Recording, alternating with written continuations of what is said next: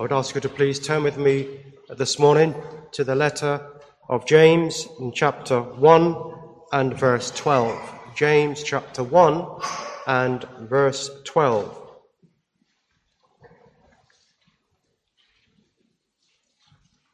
Blessed is the man that endureth temptation, for when he is tried, he shall receive the crown of life, which the Lord hath promised to them that love him. The subject before us this morning is the significance of loving God. The significance of loving God. This letter was written by one of the apostles, James, the son of Alphaeus. James, with Peter and John, uh, was described by the apostle Paul as being a pillar in the church at Jerusalem. His testimony was that of a godly, a trustworthy, a praying, wise man. And inspired by the Holy Spirit of God, James, in this first part of his letter, is teaching us about the purpose of the trials of faith. The trials and exercise with faith actually produces the fruit of patience. It produces maturity. It produces a dependence upon God. So God is working through the trials. These experiences are not happening by chance. They are all in God's all wise, sovereign purposes. James then teaches how faith in this exercise also brings humility. And it brings a perspective of looking forward to glory. It helps us to understand that the Lord's people are pilgrims on a journey. There is a destination, and the destination is glory, an eternal inheritance reserved for you.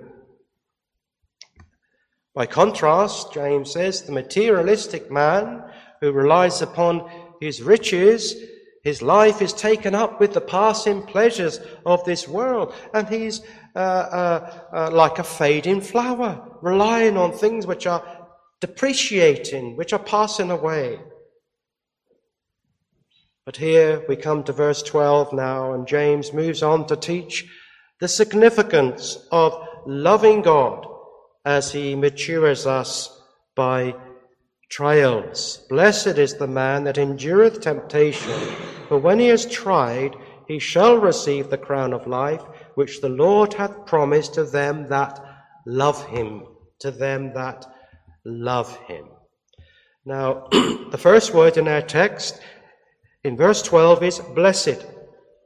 And this word, traditionally translated into English, has the meaning of possessing an inward contentment, an inner peace, an inner joy that actually rises above life's circumstances. And that is something which is a great gift of God to the Lord's people. This is not stoicism. This is blessedness. It is an inner peace uh, uh, which is enabled by the indwelling of the Holy Spirit of God. To be blessed, then, in the truest sense of the word, must mean to be divinely favored by God. Happiness is an emotion, and it's based upon a favorable situation.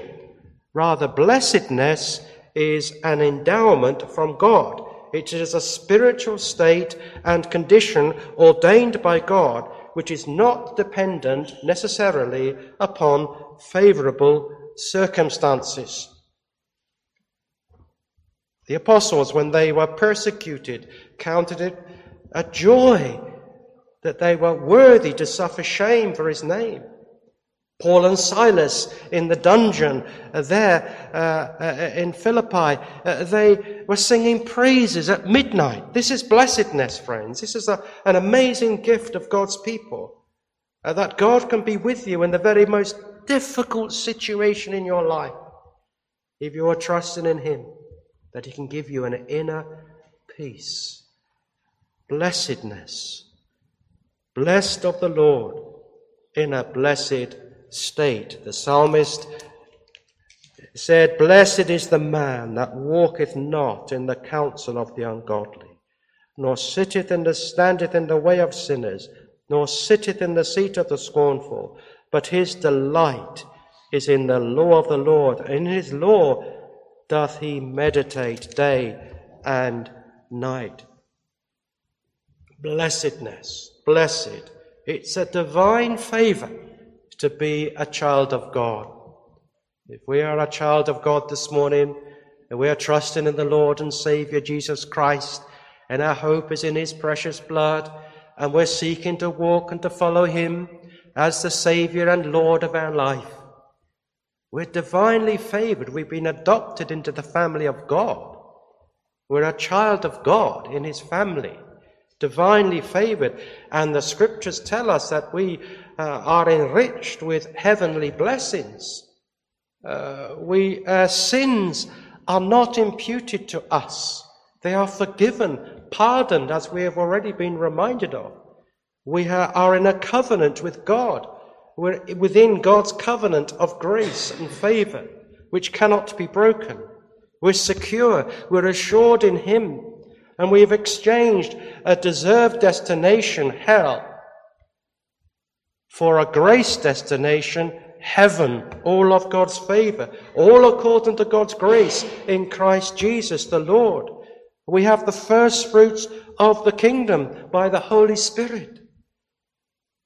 We have a God given desire for spiritual fruitfulness to be of use in this world, to be a blessing to others. We that have been blessed want to be a blessing to others. And so uh, this word blessed is a deep word, it's a profound word, and it expresses the divine favor of God toward you as one of his people. Uh, but this blessed man this blessed person is enduring temptation. Blessed is the man that endureth temptation. There's an experience here, a struggle going on, a battle with the forces of evil uh, against uh, uh, Satan, which is trying uh, to overturn us. And yet, in a wonderful way, God is using that experience to mature us as his people and so James speaks to us about enduring. Enduring. Enduring has the meaning of abiding in that situation in obedience to God under temptation, under trial. It's resisting the, tri- uh, the, the temptation. It's enduring through that experience. It's persevering in the way. It means to endure with patience and God given strength and fortitude uh, and following God's direction in that temptation. It means using the wisdom and the provision of God in the warfare that we have against the devil. And so uh, Paul teaches us in Ephesians chapter 6 and verse uh, 11, uh, he says, in verse 10, rather, finally, my brethren, be strong in the Lord and in the power of his might. Put on the whole armor of God that you may be able to stand, endure against the wiles of the devil.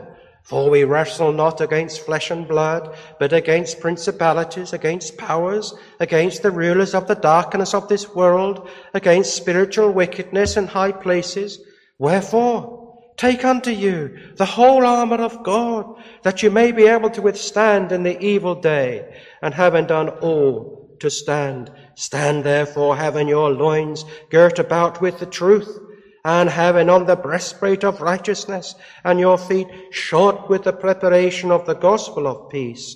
Above all, taking the shield of faith, wherewith ye shall be able to quench all the fiery darts of the wicked, and taking the helmet of salvation and the sword of the Spirit, which is the word of God, praying always with all prayer and supplication in the Spirit and watchful in there unto with all perseverance and supplication for all saints. So this is God's pattern, friends. There is a way in which we endure uh, temptation. And the word temptation here uh, is the same word that is used when the Lord Jesus himself was tempted of the devil in the wilderness. And the context of the word used here in our verse is for the believer to, when they resist temptation, our faith is being strengthened. So there are two things happening.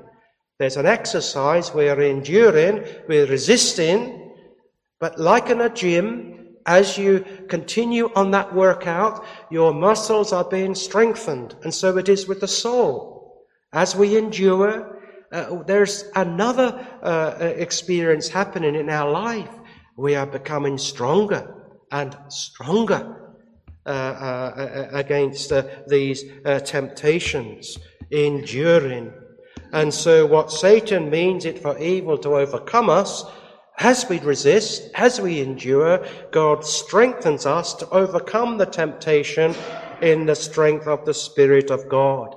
So, friends, we have to recognize this morning the blessed man is in a battle. The blessed person is in a warfare. The blessed person is not going to heaven in an armchair. There's a battle going on. We are battling against the flesh. There is an army, as the hymn writer said, and every believer two armies are seen, the new man of grace and the old man of sin. Oh, in Christ he is perfect and free from all sin, yet in himself evils are both seen and felt. There's this battle going on, uh, this battle between the flesh and the spirit, the old nature, the new nature, and this is a battle which actually we have to be engaged in as a believer. We need to fight. We need to endure with God's help. And there's a resistance required. And in this resistance, there's a dependence that we have to have. We cannot do this in our own strength. Left to ourselves, we will just completely be rolled over by the devil. But we can do all things through Christ which strengthens us. We can endure in him. The apostle Peter said, casting all your care upon him, for he careth for you. Oh, we can do it, friends. With God's help, we can come through. We can endure in Christ who strengthens us, looking unto Jesus, trusting in him and in him alone. And the wonderful thing is, as we look to the Lord Jesus, Uh, we're looking to a person that has endured temptation himself, that has endured trial in a perfect way.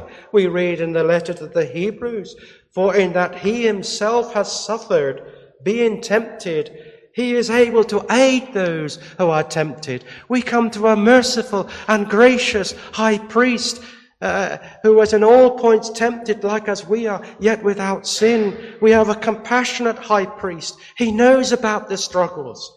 He knows about the, uh, the way uh, Satan is so intent on overwhelming you and hindering you and upsetting you. Oh, come to the Lord Jesus. He knows. And remember that in this trial, in this endurance, there is something very wholesome going on. As we endure, God is strengthening his people. You remember Joseph? He was uh, tempted and he resisted uh, and he suffered for it. He's thrown into prison. Had the Lord forgotten Joseph in prison? No. We read uh, that uh, uh, the word of the Lord was testing him. He was being tested and tried even in the prison until his time came. And the Lord had prepared this man through suffering, even through temptation, to be a leader. A leader. Well, this word temptation is also used in the context of trials and tribulations. David said, It is good that I have been afflicted that I might learn thy statutes, the trial of affliction, friends. Again, uh, this is uh, how a, a, believer will come to this situation. It's a struggle. It's painful. It, can, can be uh, uh, uh, very nervous for you, wondering where the scene will end. But God is doing something even through the affliction. This is most wonderful. David said, and only a believer can say this really, it is good that I've been afflicted. Why? That I might learn something of the ways of God, something of the Word of God. Job said, when he has tried me, I shall come forth as gold. God is good dealing even with some dross in my life, and I go into the furnace of affliction, and the dross comes to the top, and then when the gold is poured forth, God has done something wonderful. It's not wasted. It's not wasted. Although Satan means the attacks against Job uh, for evil, God overruled them for Job's spiritual sanctification tempted and tried. When he is tried, when he is tried, well, uh, the uh, word uh, tried here uh, means to be approved in the trial. That means to be found sincere in the trial. You have been tested by temptation or trial, and actually the trial has been confirming to you, inasmuch as the Lord has brought you through. And it's proved I am a child of God. God has helped me, God has kept me, and God has brought me through. Oh, wonder of all wonders, I know it was only God. Only He could have brought me through this affliction, this situation, this trial, this temptation, this tribulation. But the wonder of it all is it's had a confirming effect upon me. The Lord has heard. The Lord has answered prayer. And I see now, in a deeper way, that I am actually one of his children looking unto Jesus. So, as we consider this verse, though, we may feel overwhelmed with the challenge of endurance but please remember the secret of your relationship, the secret of the Christian life, is about your relationship with Jesus Christ the Lord. And as you look to Him, and as you trust in Him, and as you see an increase in beauty and all sufficiency in the Lord Jesus, with Jesus you can come through. As Jesus is your shepherd and as Jesus is walking ahead of you, as it says in Psalm 23, He leadeth me. He goes before me. Even in the valley of the shadow of death, the Lord Jesus is there with His people, my friends. Our understanding high priest. And again, we can do all things through Christ, which strengthens us. And at this point, we must ask ourselves the question in the context of blessedness and endurance and being approved in the trial Am I resting upon Christ?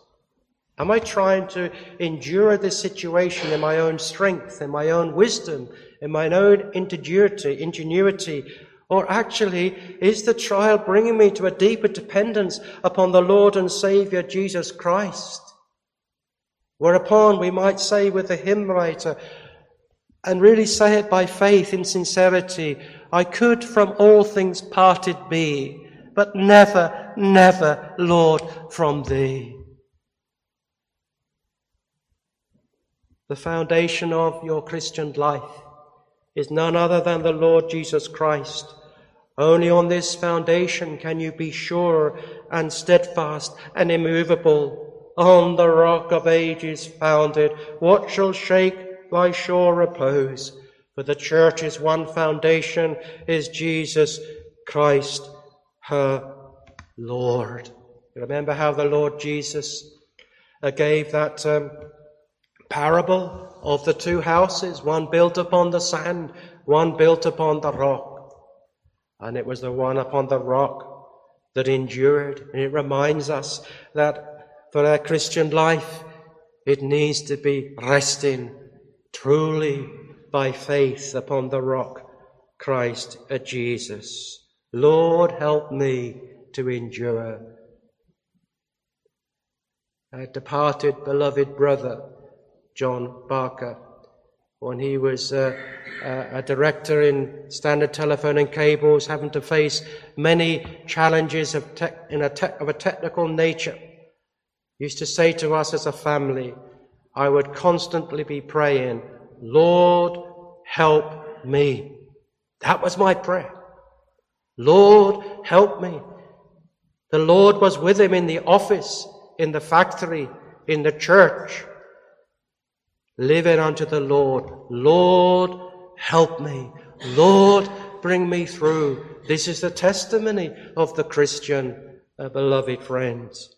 Now then, it says here something most wonderful, which the, uh, he shall receive the crown of life, which the Lord hath promised to those that love him. This crown of life. Well, this is something most wonderful. It's eternal life, a glorious inheritance in heaven to those that have spiritual life, a crown of life which is reserved in heaven for you. Paul uh, said to Timothy, Finally, there is laid up for me the crown of righteousness, which the Lord, the righteous judge, will give to me on that day, and not to me only, but also to all who have loved his appearing. And when the chief shepherd appears, Peter tells us, you will receive the crown of glory that fadeth not away. Be thou faithful unto death, and I will give thee a crown of life. This is God's promise to you this morning. It's not all for nothing, the Christian life. It's all for everything. It's all for everything. All for heaven. All to be with Jesus in glory. All to see his face and never, never sin. And there from the rivers of his grace drink endless pleasures in. Oh, friends, heaven will be a life of absolute fullness, filled with the Spirit, only bearing fruit for God's glory. Heaven will be a life of absolute emancipation, freedom of the mind, no limits, be able to understand in a way we've never been able to understand before, to, to see the Lord Jesus as He is, to take in his glory. Uh, there may be nothing between, no old nature to fight with, absolute perfection and glory. Oh, friends, emancipation. Heaven will be total unity with brothers and sisters in Christ, no barriers, all one in Christ. Heaven will be life, uh, living on the light, looking unto the light, and the light will be Jesus Christ. And the Lord has promised this to those that love him. Now, the letter of James teaches very much about the challenges of the Christian walk, the importance of works as a fruit of faith, uh, the importance of bringing the old nature under subjection to the new, thus the new nature positively affecting our behavior, our speech, our attitudes. It teaches us about perseverance, enduring. It warns us uh, uh, uh, and it exhorts readiness for the second coming of Christ. It reveals to us the marks of true religion and the marks of a false profession. It teaches about prayer. It teaches about confession, the duty of soul winning. Oh, James is a letter which describes that true Christianity is faith evidenced by works, lifestyle, serving the Lord. However, having said all that about something of what is contained in this letter, James is teaching us here this morning that when all is done and said, it comes down to one essential truth. Do you love God? because the crown of life is given to those that love Him. That those that love Him. The promise of God is to those that love Him. Now, this morning, we come to this great question in the final part of my message. And this is the greatest question that can ever be asked you Do you love God? You can only love God if He's first loved you. And this is our question this morning. For without love, our profession is without substance. It may be well meaning, but it is not true. Deep down in our inner being, we know whether or not we love God. Paul makes such a strong emphasis upon this in his letter to the church at Corinth in 1 Corinthians 13. The greatest of these is love. There's faith, there's hope, but the greatest of these is love. And I want us just to turn, if you would, with me to uh, the Gospel of John in chapter 21. The Gospel of John in chapter 21, and these will be uh, concluding remarks. I want to look at this example of the Apostle Peter in his restoration with the Lord Jesus.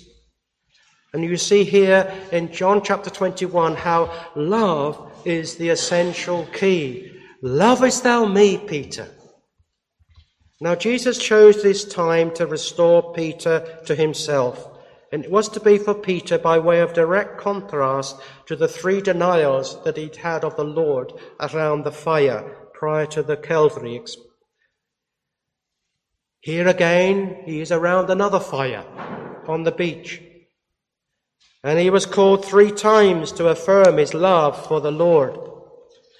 And it was done publicly to testify to the other disciples of his restoration.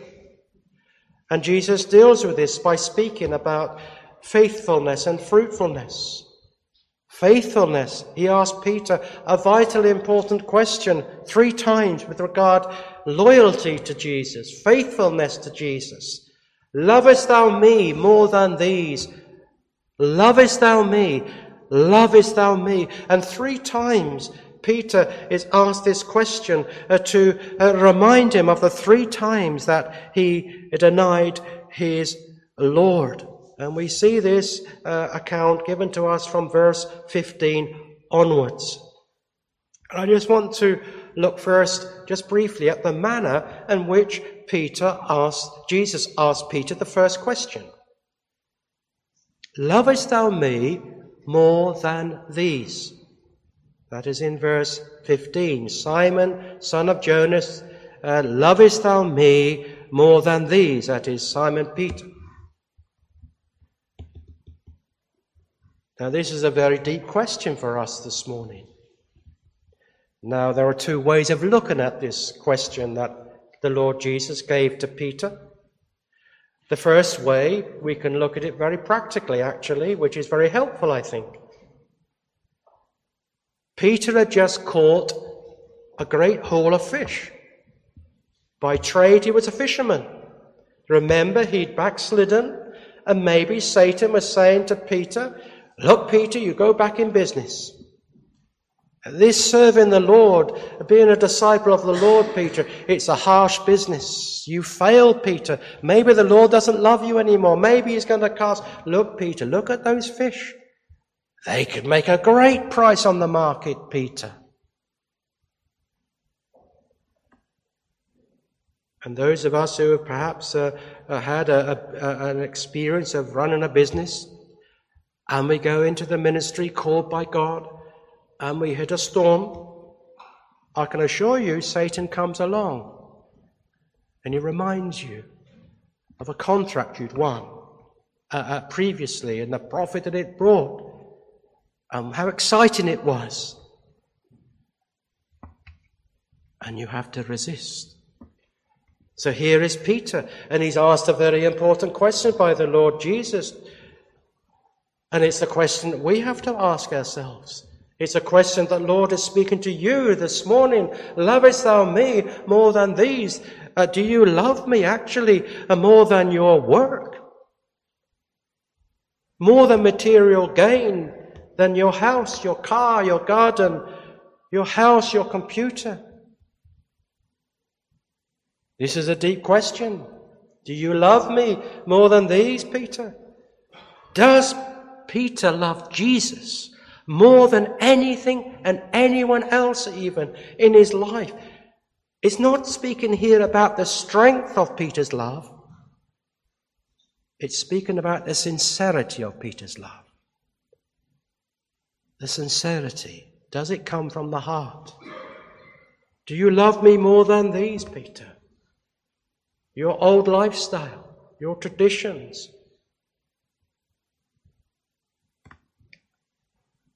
Peter, do you love me, though, secondly, in a greater way than the other disciples? For Peter had previously boasted, uh, even if all are made to stumble because of thee, I will never be made to stumble. So Jesus, by this question, is gently re- correcting Peter. Can you, any, can you say, uh, Peter, now that you love, the, uh, love me more than these other disciples, these other believers, that you will never stumble? Peter couldn't say it in that way, not in a proud way. So, why does Jesus ask this particular question of Peter? Because love for Christ is at the heart of all real belief. If you want to know this morning whether or not you are converted, or whether or not you are saved, whether or not you are a child in God's family, this is the question you must ask of yourself.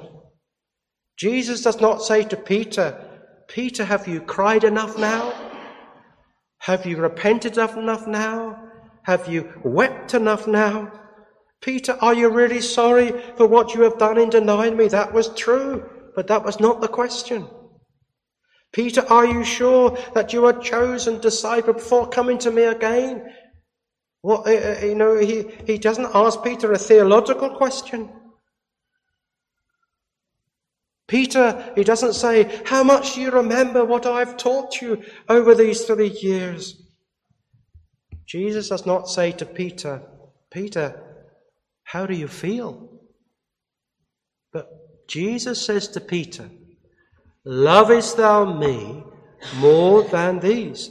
And this is the question this morning. Do we love the Lord Jesus? Do we love the Lord Jesus more than these?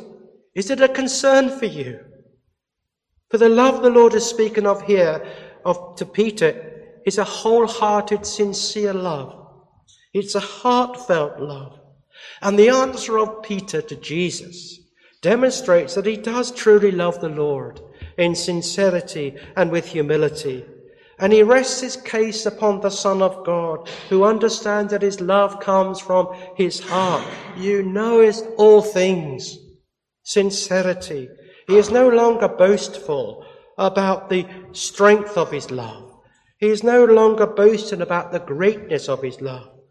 Actually, in the original, he uses a lesser word for love, meaning affection and attachment to, a sincere love. He doesn't even claim, actually, to the loyal type of love that Jesus is asking him about in the first two questions. In lovest thou me more than these? Uh, uh, uh, and then, uh, lovest thou me? No. Gone is the self confident Peter comparing himself favorably to the faithfulness of others. The third time the Lord Jesus asks the question in this account, he actually uses the identical word for love as to the one Peter is using. What Peter can say is that he does love the Lord sincerely and from his heart. And in mercy, Jesus comes to Peter where he is. And he probes right into his heart. He comes to where Peter is. And as the Lord Jesus uh, probes into Peter's heart and says the third time, Lovest thou me, Peter? Using the same word as Peter has been saying, Thou knowest that I love thee. then the cry of faith comes out. Lord, thou knowest all things. Thou knowest that I love thee. And this is the cry of faith, friends. And I trust this is where you can come this morning. You perhaps cannot boast of a, a, a great love, a strong love. And it concerns you that your love is not as strong as you would like it to be. But you can say this morning, I love the Lord sincerely. Uh, uh, it is my chief complaint that my love is cold and faint, yet I love thee and adore. Oh, for grace to love thee more. This is sincere love, friends. And you can come this morning and you can say by faith to the Lord Jesus, Lord, thou knowest that I love thee. And Peter's restoration began as he came in humility and dependence upon the Lord. And he rests his whole case, his whole being in the Lord's hands. Lord, thou knowest all things. Thou knowest that I love thee. This is faith.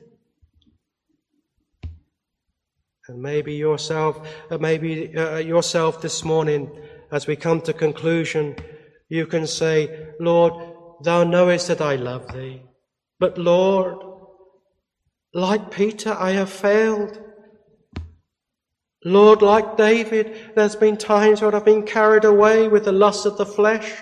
And Lord, like Moses, I've been an angry man at times. I've got an angry, in an angry spirit, Lord. And Lord, like Jonah, I've tried to away, run away from God. And Lord, like John Mark, I've failed you and had to be restored again. And Lord, I confess that I'm an unworthy servant, absolutely dependent upon thy grace. I cannot say much, O Lord. But I can say this in all sincerity with Peter Lord, thou knowest that I love thee. And it is my heartfelt desire to follow him, the one who has done so much for me, who's come from heaven to this sin sick world to live a perfect life and go to Calvary and there to suffer, bleed and die for the sins of all those that put their trust in Him and those that love Him. Oh Lord, I know as I sit here this morning in the secret place of my heart that I love the Lord's people. Here are my best friends, my kindred dwell. Here God forever reigns. And thy word says to me this morning, we know that we have passed from death unto life because we love the brethren. And Lord, I see this morning the absolute significance of love to depend upon Christ.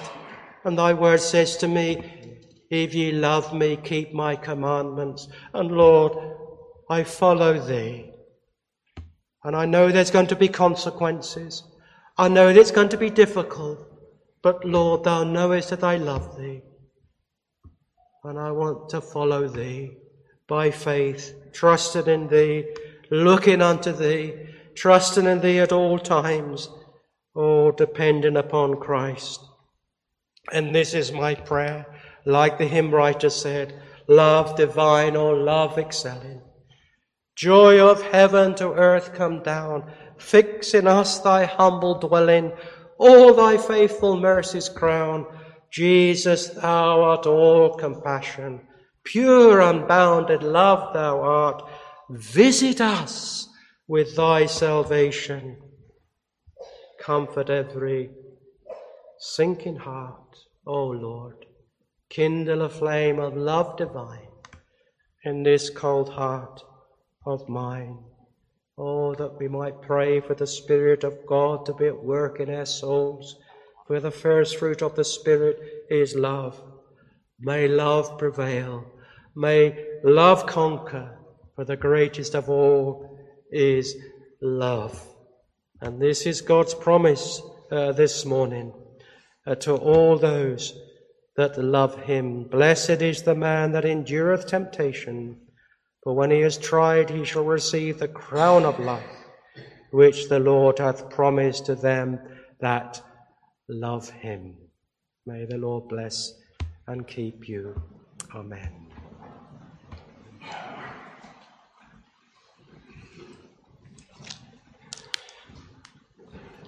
We conclude with number 667. Hark, my soul, it is the Lord. Tis thy Saviour, hear his word. Jesus speaks and speaks to thee. Say, poor sinner, lovest thou me? 667. now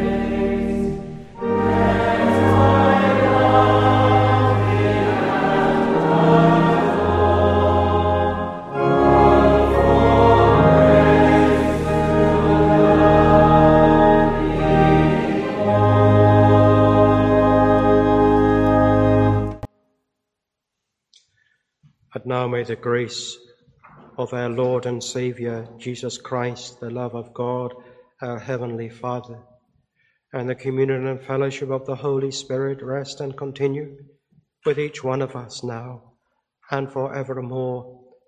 Amen.